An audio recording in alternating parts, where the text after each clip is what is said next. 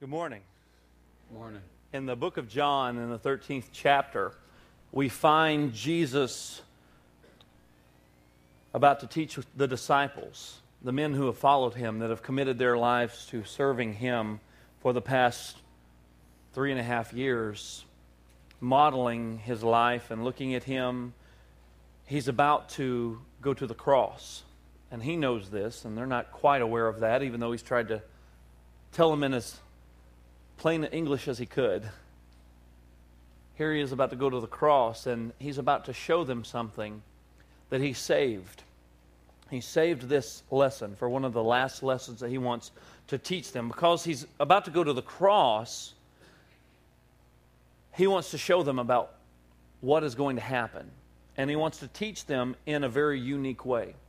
He wants to teach them about why he came to earth. He wants to teach them about what he's about to do on the cross in a very different way. And in John, in the 13th chapter, in the first verse, we see this scenario.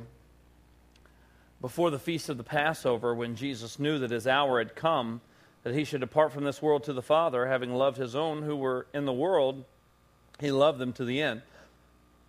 And supper being ended, the devil having already put it into the heart of Judas Iscariot, Simon's son, to betray him, Jesus, knowing that the Father had given all things into his hands, and that he had come from God and was going to God, rose from supper, and he laid aside his garments, and he took a towel, and he girded himself.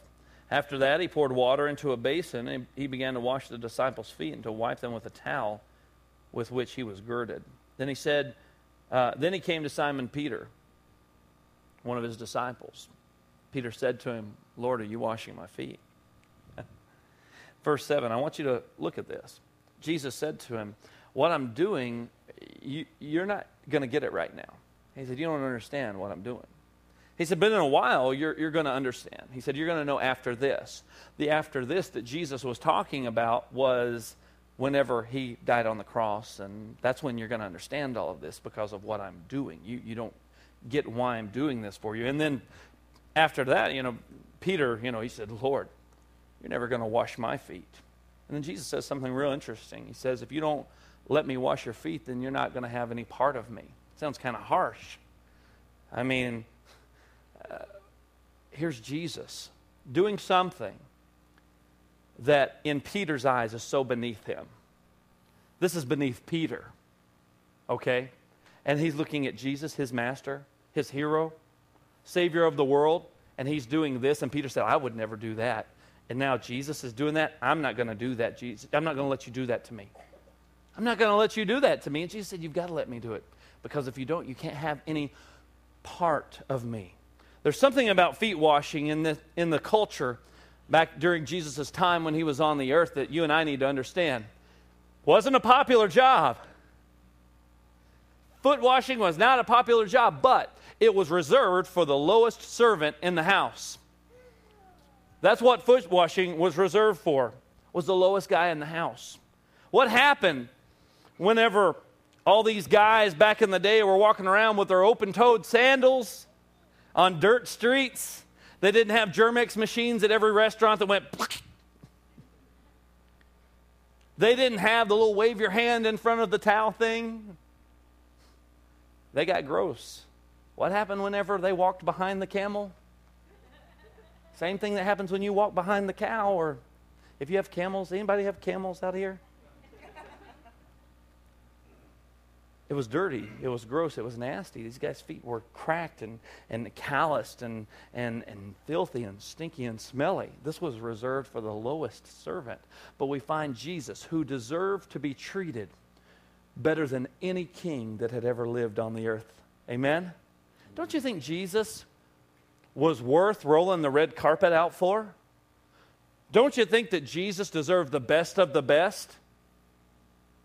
But yet we find him not only not receiving the best of the best, but he's giving. He's down on his hands and his feet and his knees, and he's washing these guys' feet. And he said, "You're not going to do this to me, Jesus." And Jesus said, "If you don't let me do this, you aren't going to have any part of me." And then so Simon Peter's kind of a lot like you and me, kind of goofy. And he said, Lord, that not my feet only, but also my hands and my head. Because what he was saying was he was thinking this was some kind of cleansing that the Lord was doing to him. Lord, cleanse me then. If you're going to wash my feet, don't just wash my feet. I want more than anybody else.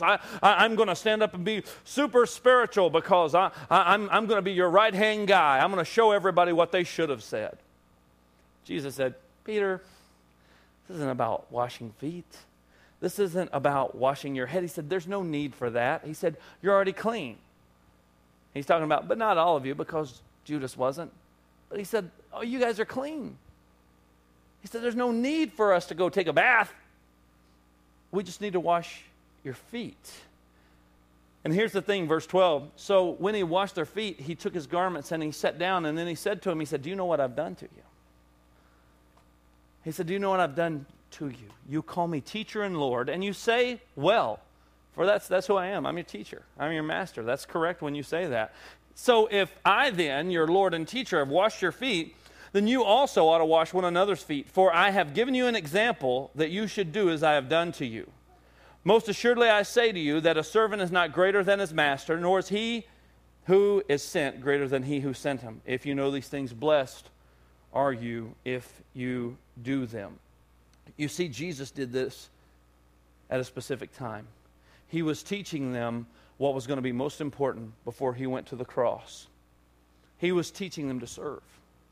And it was all about the timing of what was going on. He was teaching them to serve one another. What you've seen me do, you need to do to each other. He said, you've seen me do it. You know I'm your teacher. You know I'm your master. And you're not above me. And you're right because I'm your teacher.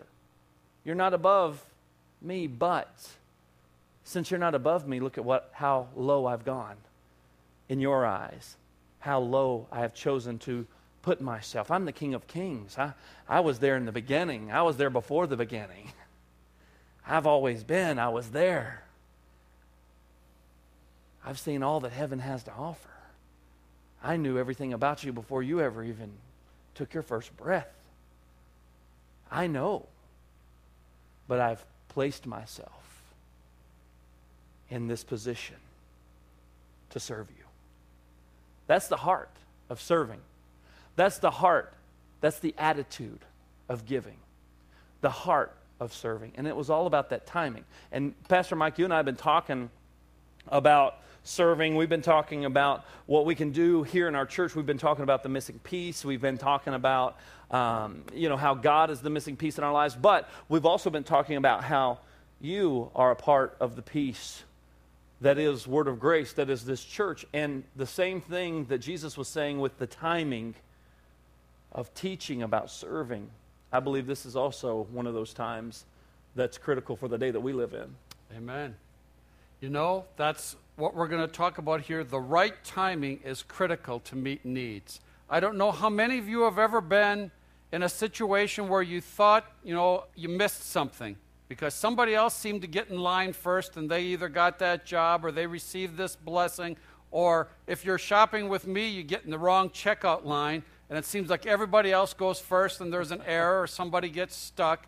But timing is critical to meet needs. And as far as you as the body of Christ, you are the missing piece. You are the missing piece that Jesus is calling out to through all of the ages today to say, what can you do to link arms with him, is what he's saying. The theological setting, as Pastor said, for this passage of Scripture that's about to happen is it's recorded in John, which is the fourth of the Gospels, Matthew, Mark, Luke, and John. Typically, almost all of the parables are retold in just a slightly different fashion, but not one of those other three Gospels told about the washing of the feet. And Jesus specifically said here, this is the last hour he's coming down to, and now he realized that it was his time to just pass over the torch to his disciples, to go out and serve the people, to build the church. Timing was critical to meet needs. And as Jesus stepped forward, he taught them this lesson. And as he taught them this lesson, he wanted them to realize the significance of it. And we're going to talk a little more about that significance in just a moment. But you know what else what he was doing in order for you and him to link arms with him? he was also realizing the critical timing, the fulfillment of his purpose for what he came for was about to be fulfilled. He knew that. He knew that he was about to lay down his life so that you and I could be redeemed, to be forgiven. So that God created us to have relationship with him. And sin was separating that. Because of sin in our lives, because of sin in the world, there's brokenness, there's hurt, there's pain. And how is it that in preparation for Easter, preparation for a third service or future services or ongoing Sunday services, are we able to link arms to be the missing piece, to go forward with Christ? You see, here's what he was trying to teach us. He was trying to teach us the timing is critical. To step forward, to learn how to speak the language of others. How many of us have family members or friends or coworkers who just don't understand what it means to be a Christ follower? They typically don't even want to hear you anymore say, you know, you need to come to church with me. You've said it. They don't want to hear it anymore. But guess what? With Easter, there's the timing might be right. It's critical to continue to put the message forth. And what you and I as believers, we need to be able to learn how to prepare, to teach in the manner, to show in the manner, to speak the language that they understand. They understand Easter egg hunt.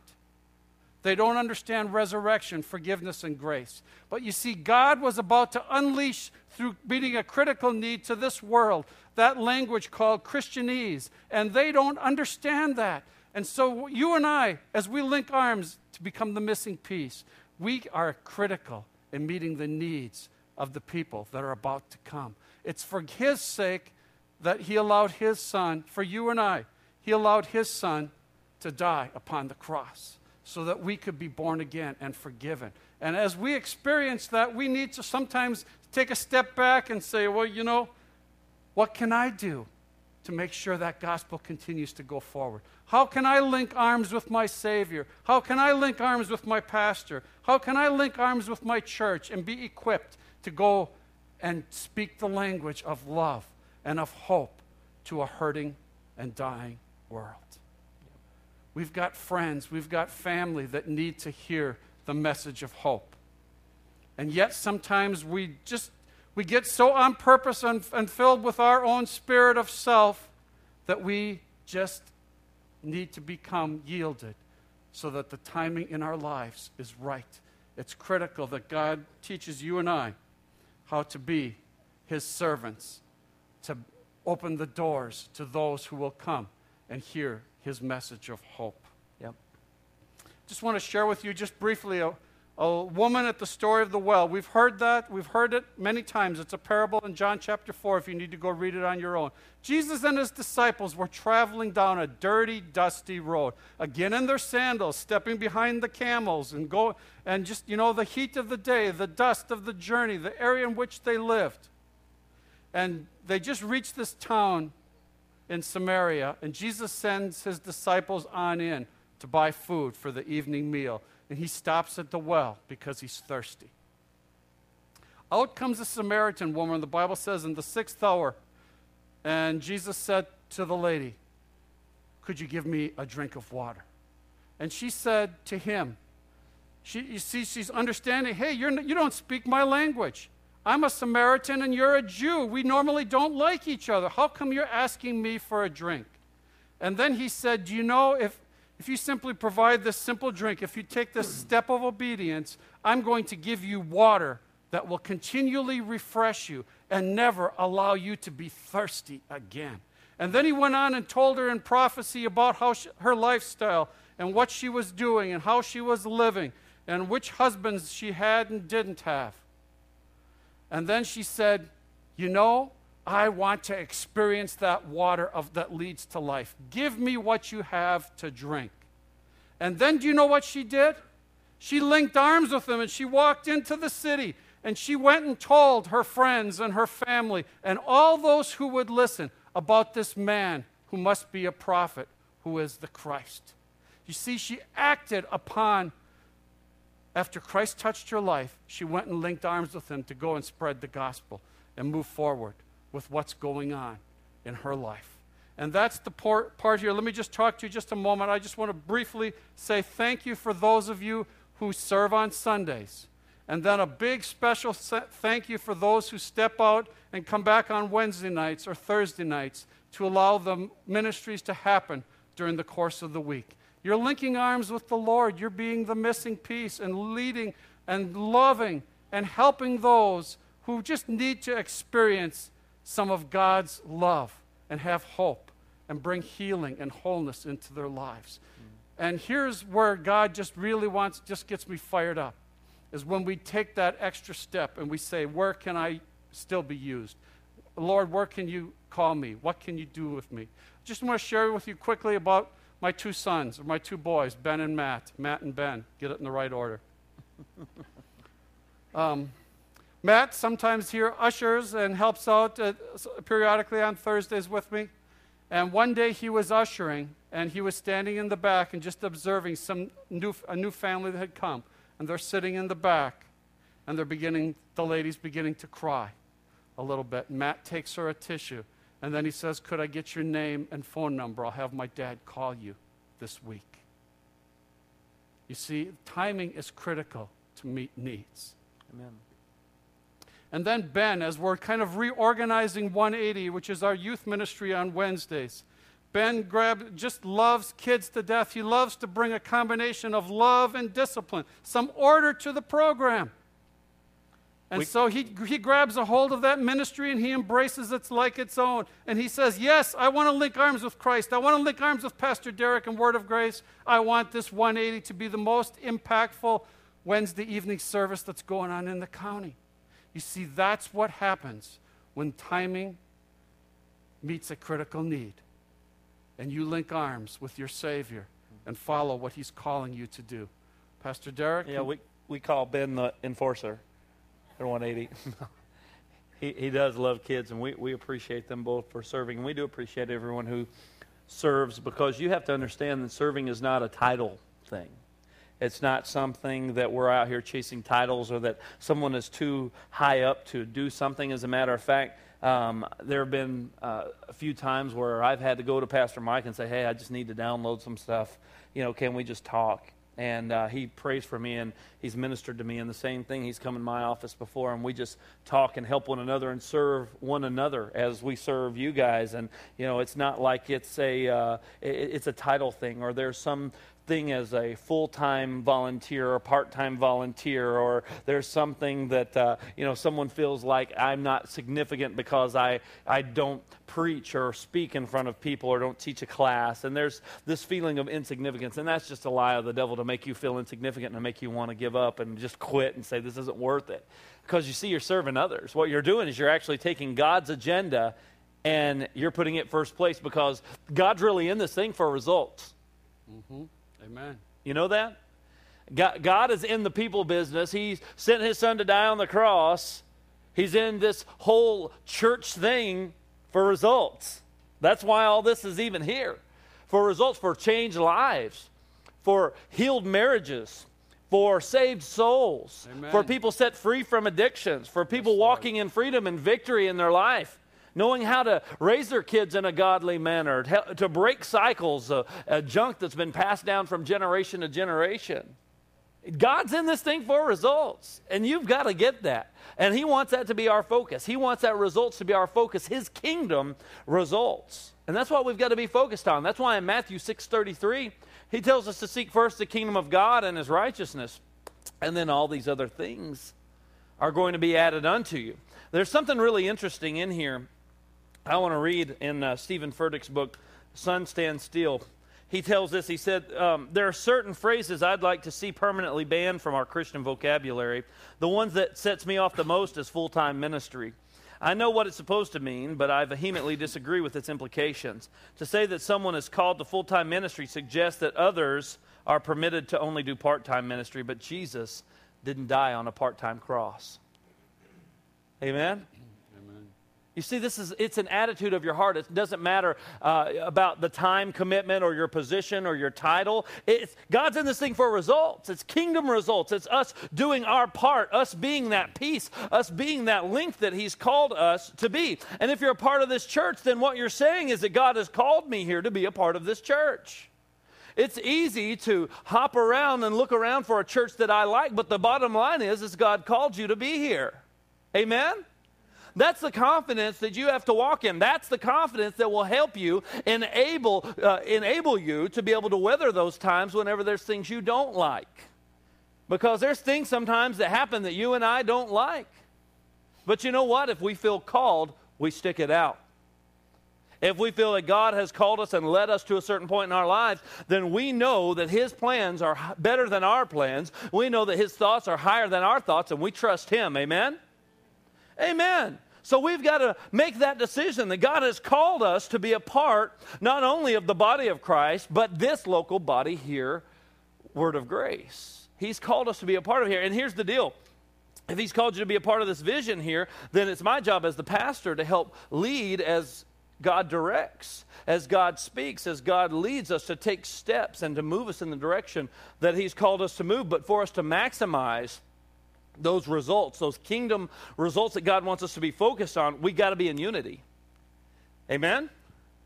How many of you know we can get a lot more done if we're all on the same page and we're together in unity than we can if we're all pushing and pulling and fighting and trying to get our own agenda across the table? Amen? Amen. Amen. We've got to be in harmony and unity, and we can move in unison and move forward and be a lot more effective and have those kingdom results that God wants us to have, those changed lives, those changed hearts, because we're in this for the reason that God wants us to be in this, and that's for people's lives to be impacted and changed. And that's the whole thing. It's all about the attitude of the heart. It's all about what's in our heart, and there's two questions. I want you to write this down. Two questions here that you can ask that will help be the temperature gauge of your heart. Don't be scared of the answer to these questions, but answer them honestly. The first question is why? Why do you do what you do? Why do you come to church? Why do you serve? Why? Are you in it for recognition? Are you in it for what you can get out of the deal? Why? Why do you do what you do? Why do you wake up every morning and choose to be a believer? Why do you choose to conduct yourself in a godly manner? Why do you choose to do the things that you do? Why? Why do you do what you do? And here's the second question, who? Second question is, who are you doing it for?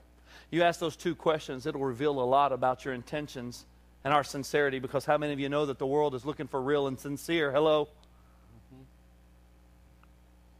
I said the world is looking for real and sincerity. Amen?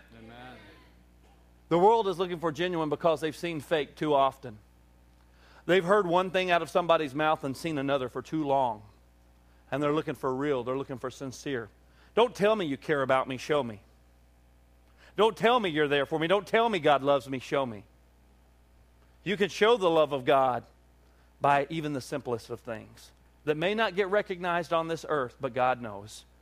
Do you want the reason that you're doing things to get the pat on the back or the celebration here on the earth? Or are you doing the things that you do because you want to hear, well done, good and faithful servant, whenever you're standing before God? Why do you do what you do? And who are you doing it for? That's huge. A lot of people get mixed up in the shuffle because they have a wrong idea about this thing that we call church. And I want to help explain this to you and help you understand this. We've got to change our thinking in some areas because we think that it's all about us.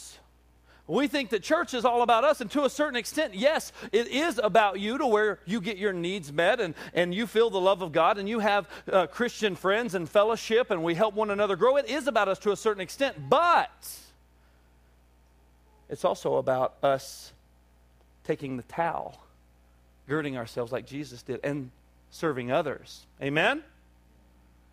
We can't just focus on ourselves because we end up like this. We end up like a bunch of kids at Christmas. We end up like kids at Christmas. This is how we view church a lot of times. Is that whenever you're a little kid, it's all about, what am I going to get? What am I going to get? What am I going to get? What am I going to get? You can't stand it. I remember one year I got like the original old school Nintendo for Christmas. Oh my goodness.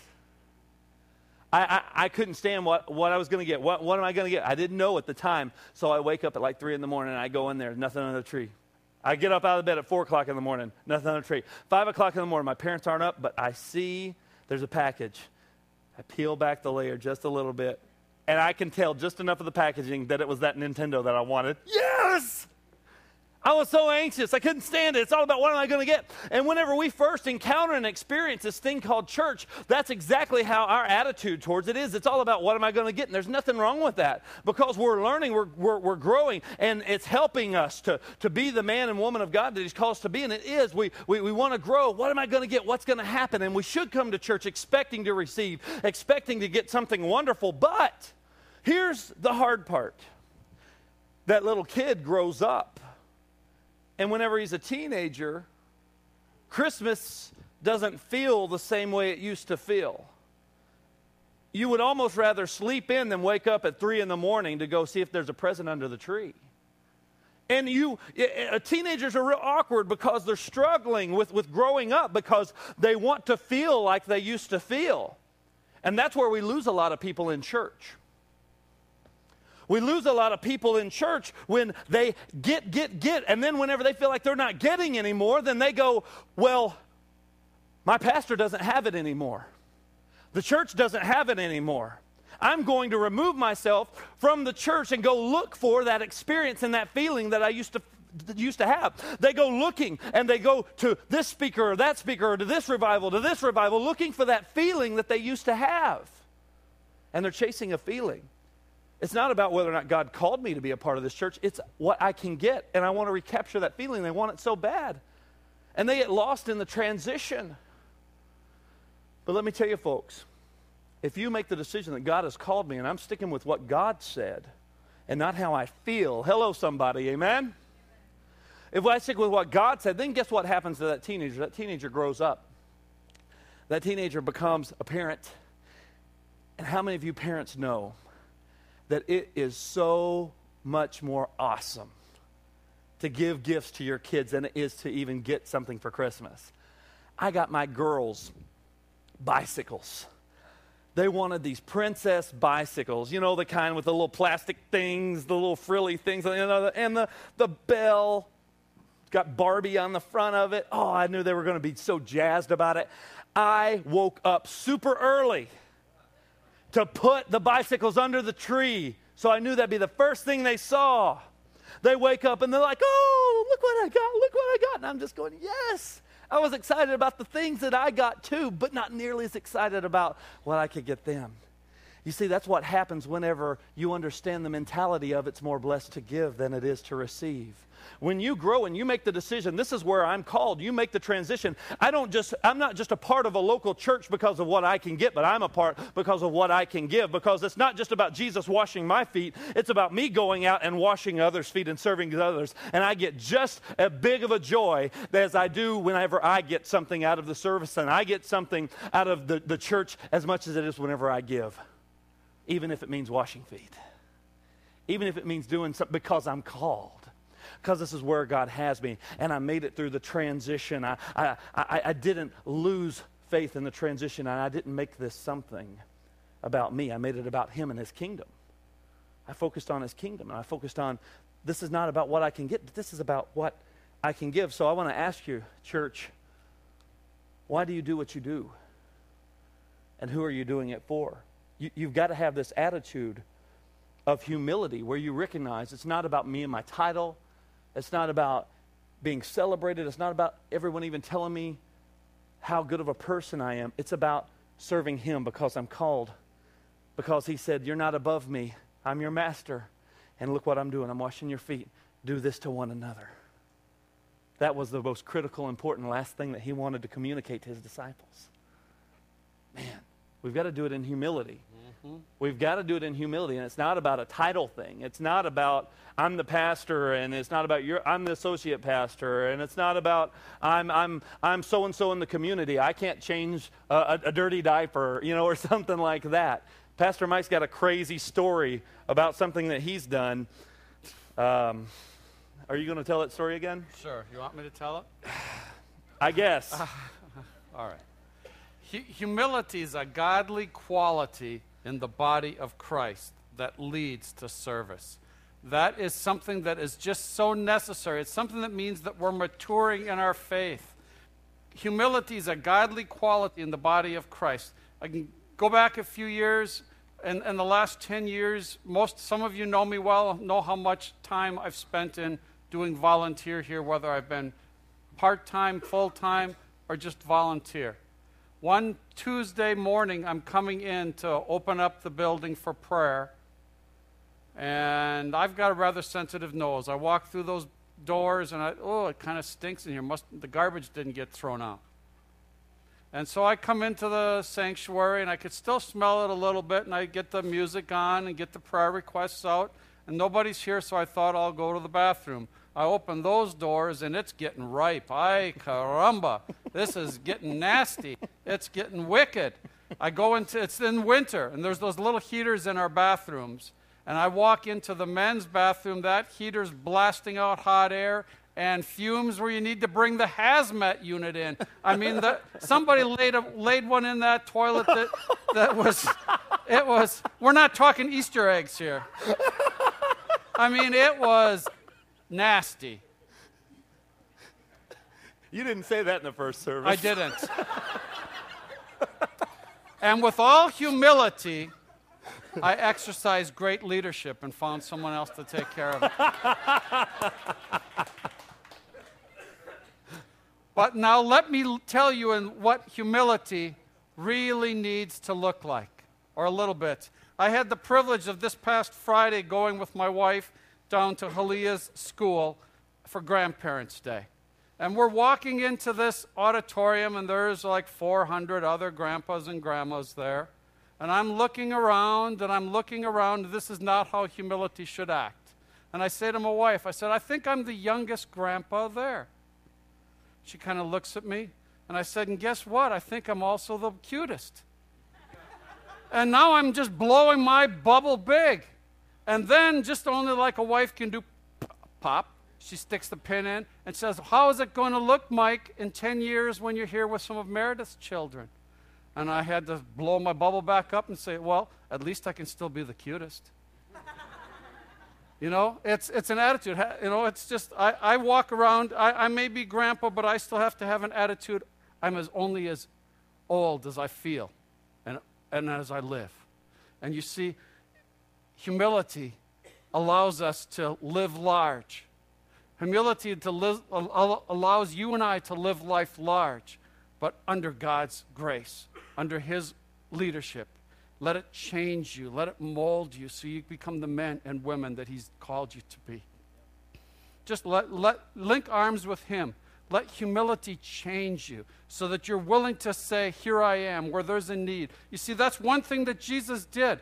He embraced this process of this foot washing service to teach them about humility. He would not only knew that He was going to introduce grace and salvation through the cross, but He was also breaking other social barriers that day. As Pastor had mentioned earlier, that it was the lowest of the low who washed the feet.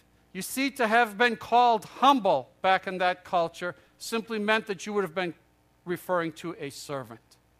But after salvation, after the cross, Jesus was introducing humility, because now in our culture, through grace, through forgiveness, for somebody to call you or to say, you are a humble man, you're a humble woman, is a compliment. Where in the past, it was like they were speaking evil of you. And so things change. He was introducing humility to allow you to link arms with Him and realize whether if it's changing diapers, greeting somebody at the door, running AV, where do you fit into the equation is the question that He's asking us today, church. What gifts are you even aware of your gifts and talents in relation to His needs within the body of Christ? That's why we're trying to, on purpose, speak the language of what the community understands, an Easter egg hunt. There's nothing spiritual about an Easter egg hunt, but there's a lot of spiritual about it in the fact that it's meeting a need, and it takes humility. Sometimes other churches say, well, a church sponsoring an egg hunt? What kind of church is that? Church that likes candy. Amen! and loves kids and loves people, because that's what Jesus would do. It's what Jesus would do. And so the act of humility, the act of being called to serve. Where are you called to serve? That's what his question that he's leading you and asking you today. Where is it? And here's a young man. I read this story. I get all these business magazines from my years in the business world, a success magazine. And this young man, he was born on the inner city, had no future, was going nowhere. Just barely got through high school. Now he needs to find a job. He needs to see his situation change. He can't get a job anywhere. He's got no real developed skills. He doesn't have a college degree. He's going nowhere in life. And so he's walking down the street of his city one day, and he sees a help wanted sign in a storefront. He decides to walk in and apply for the job. As he walks in, he gets to the secretary of the area to get the application, and she said, "Well, you need to fill this out, sir, and we'll call you for when there's an opening or for an interview." And he said, "No, the sign said there's help wanted. I want to speak to the man who can hire me. I need a job." And they went round and around with that, and finally she, because of his persistence, took him into the president. And he said, and he began to tell that man his story. And the president says, "Well, have you filled out the application? How did you get in here, young man? Have you been called in for an interview?" He said, "No, your sign out front said help wanted. I'm here to apply for a job." And he looked at his application. He said, "Well, I'm sorry, you know, there's really no room on my team based upon your qualifications." And the young man with persistence said, "But it says help wanted. I'm here to apply for a job." And that president realized there was something inside that young man. And he said, "Okay, you come back tomorrow and you wash windows." And for the next number of weeks and the next number of months, he came back and he washed those storefront windows to the best of his ability. And those windows shone more than that storefront had ever shown. Then he continued to give him more responsibility. He continued to do that with excellence. He served wherever he was called to serve. And today that man, without a college degree, is a president of a regional chain of stores. Because he linked arms and he said, regardless of where there's a need, I'm going to serve. I'm going to come and commit. And you see, that's what Jesus is asking us today. He needs, and we need, people with that type of attitude. Wherever there is a need, regardless of my qualifications, I don't need to be center stage. I don't need to do this or I don't need to do that. But if there is a need, and you have the ability to meet the need, he is saying, link arms with me. You are the missing piece. Ultimately, you're doing it for him, for building his kingdom's sake. And that is what is the missing piece, is his kingdom is still in the process of being built. But you need to step in and grab a hold and embrace that. Yep. That allows the church to move forward. Mm-hmm. Do you buy into it? Do you believe that? Amen. All right, this is where we're going here. You know, let me just share just a little bit. Now, but since I told you a little bit about my sons, I'll tell you a little bit about my daughters. This is a little bit of tough love. My daughters both periodically, besides volunteering, Meredith and Jenny, they sometimes will help out or have helped out in the children's wing. And for those of you, I believe we've got a world-class children's wing over there. Mm-hmm. If you've got children that have been part of that service, thank the teachers. Thank the volunteers. Thank people who are serving over there. You get your coffee. Thank them. Just be thankful for people who are doing out of their time and ability serving others. I can remember both of these stories happened to both of my daughters. They weren't scheduled to serve down there. And then based upon a need, they went and out of the goodness of their hearts filled in. And both times, those days, somebody stepped on them. They were told, "Oh, you weren't supposed to put that outfit on them. You weren't supposed to give them this nookie. You weren't supposed to do this." That can be very difficult. That's part of serving. Understand this. Sometimes when we're stepping forward, and they don't even realize they weren't scheduled to be there, and then somebody comes along and steps on their air hose, so to speak. That's where I'm talking to you a little bit about tough love. Learning to have an attitude of gratitude. What happens over there is world class. Be thankful for it. Find out if that's where you're called to do, to come alongside, be the missing piece and serve over there. Also grow a little tough skin, because you don't always hear, "Well done, thou good and faithful servant," for serving at changing a diaper. But it's a necessary need that's being met so that we can speak the language of those who are about to come on Easter, because they need to be able to see that love in motion. They need to be able to see God's blessing is working in this church through you and through me as we link arms with Him to be the missing piece. Pastor, can you bring us home? Well, it takes a lot of folks to do what we do here at church. Amen? Amen. It takes a lot of folks to do it, and we really do appreciate you. It's absolutely fantastic what we're able to do here, and to do it with two services. And I know there's many of you who serve in both services, or you serve in multiple areas. Whether you serve in one or multiple areas, that's not really relevant, but I do appreciate the fact that you serve, because the attitude and the heart behind it is that we have an understanding that we serve God best by serving others. That's really the heart behind what we're doing, is that we serve God best by whenever we serve others. We're showing the love of God, we're showing the love of Christ to other people, and we're doing it with excellence because we're showing them that this is valuable, that this matters. And we feel called to be a part of this local body. We feel called to this church, and because of that, we're willing to step up and we're willing to serve. You know, not every time that you serve and that you do something, you don't have to feel led to do it. You know, every time that you do something and you serve, you don't always have to feel led to do it. I like to tell people this: if you want to feel led whenever you see that there's a need there, and if God's called you to be here and you're waiting to feel led, grab you a number two, go get you a sharpener, sharpen it up real good, and rub the end. I'll give you a minute. I'm from Arkansas. We're supposed to be a little slower down there. Come on, guys.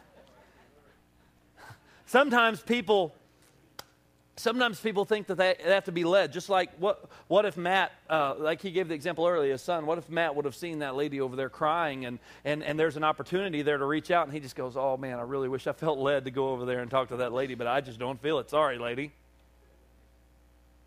My friend at work is going through a divorce, and they're just he's just a mess. He's just all just depressed, and I just don't feel led to go over there and talk to him. What are you talking about? You don't feel led. This is what we're supposed to do.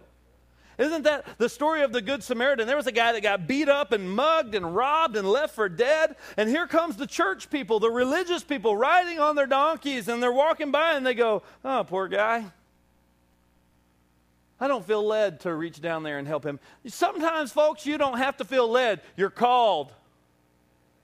You answered the call. That was you being led. Now, sometimes, you know, we want you to be plugged into an area of serving here in the church or in ministry where you're doing well and you can enjoy it. But guess what? Sometimes there's a need, and sometimes it takes all of us feeling called, and we just have to step up, even if it's just for a season. You know what?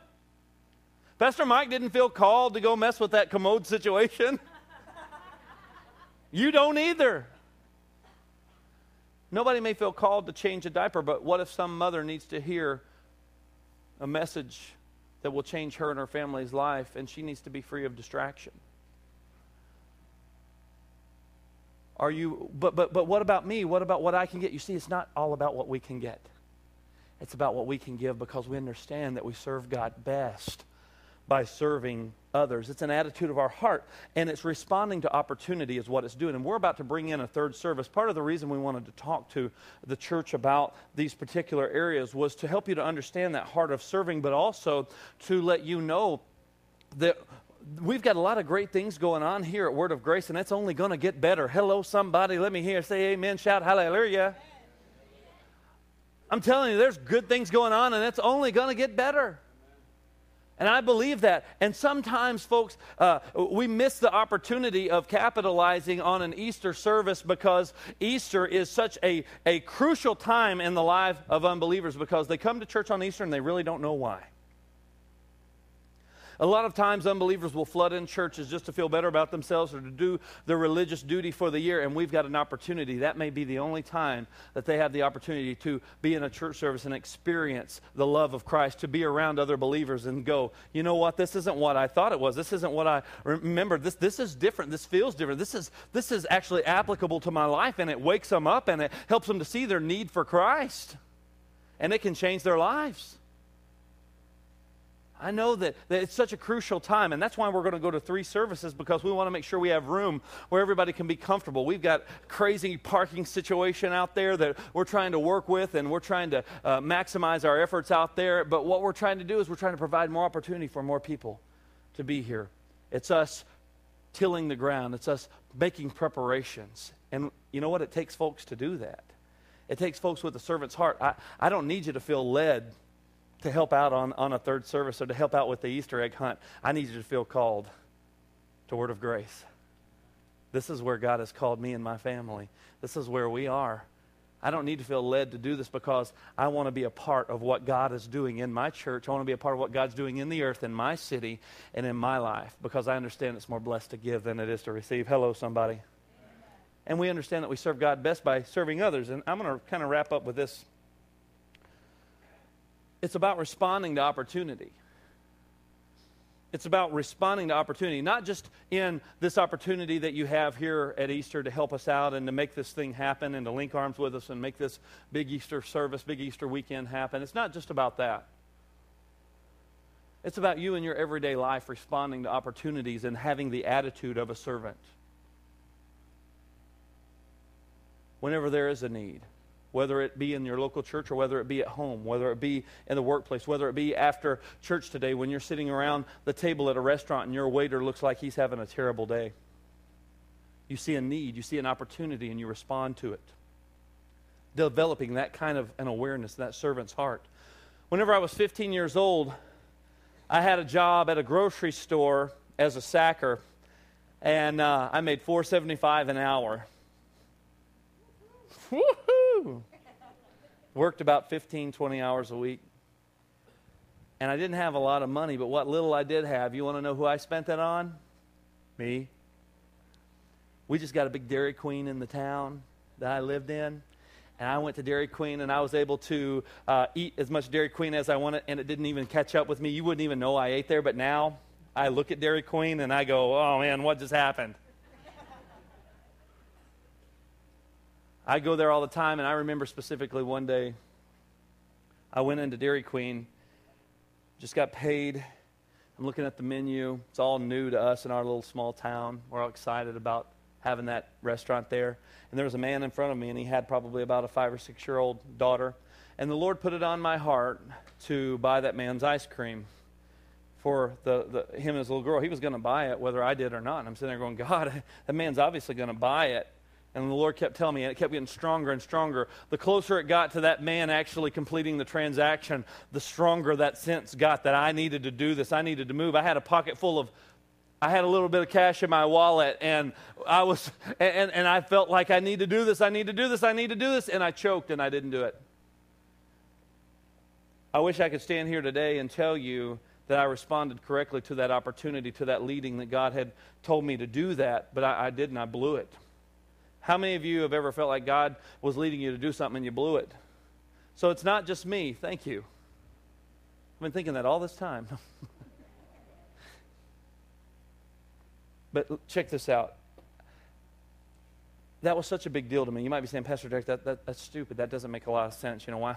The guy obviously had money. You know, maybe you were just feeling sorry for him. No, it was God telling me. It was God trying to train me to obey His voice, because God said, if I can trust you in the small things, then I can trust you in the big things.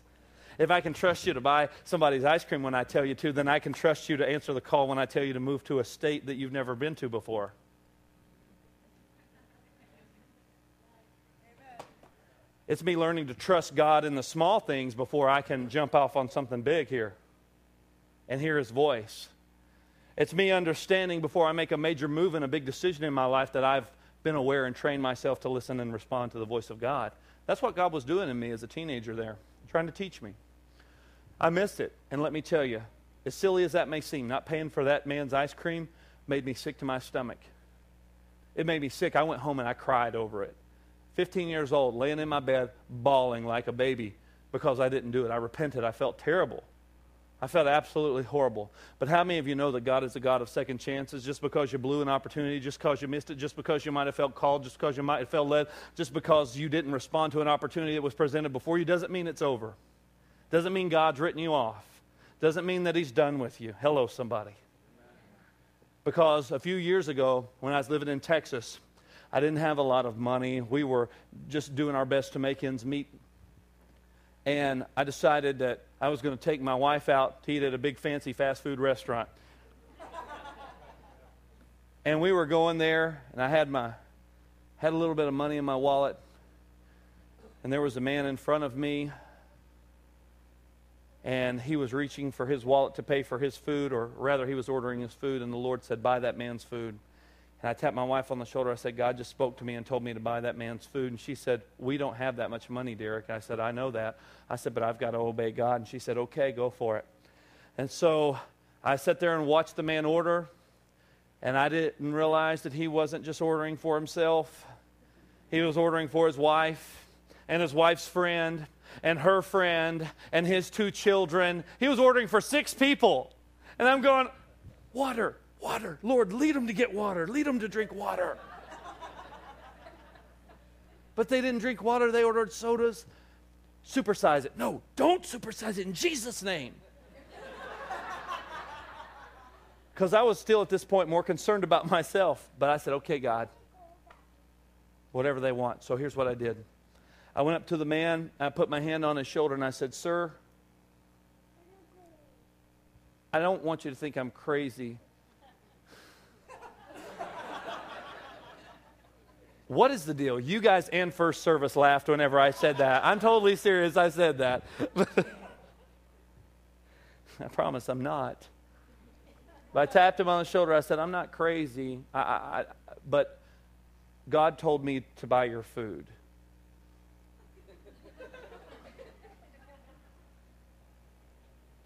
And the man looks at me and he said, what? I said, God told me to buy your food. No, thank you. I appreciate that. But no, I said, no, you don't understand. God told me to do this. And he just steps back and he goes, okay. And I buy the man's meal.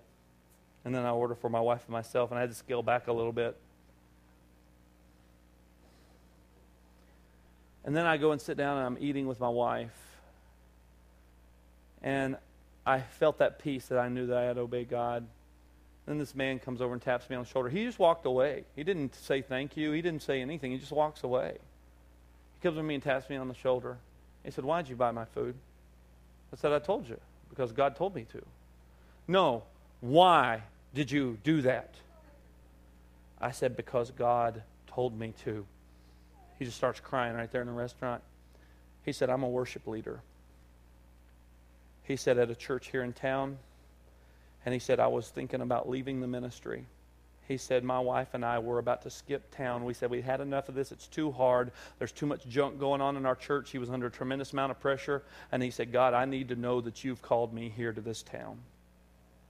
And he said, you have no idea what you just did. He's just sitting there weeping.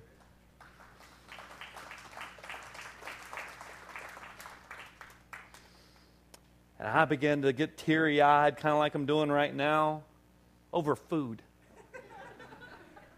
over obedience, over responding to opportunity. And then I get up, tell him you're welcome, God bless you, prayed for him and his wife and their ministry. I get up and I go to get a refill on my drink. The Spirit of God drops a ton of bricks on me. And says, you remember when you were 15? You remember when you missed it, and you remember how you felt. You remember when you missed it? This was your opportunity. This was your second chance. Well done. This was it. This was your second chance. So let me tell you here today, folks, you may have blown it. You may have missed God before. You may have not responded. Maybe you've not responded to the call of God. Maybe you've not made the commitment. Maybe God's wanting you to step up. Maybe you need to go through membership class just to solidify the fact that you're a part of this church and you're called to be here.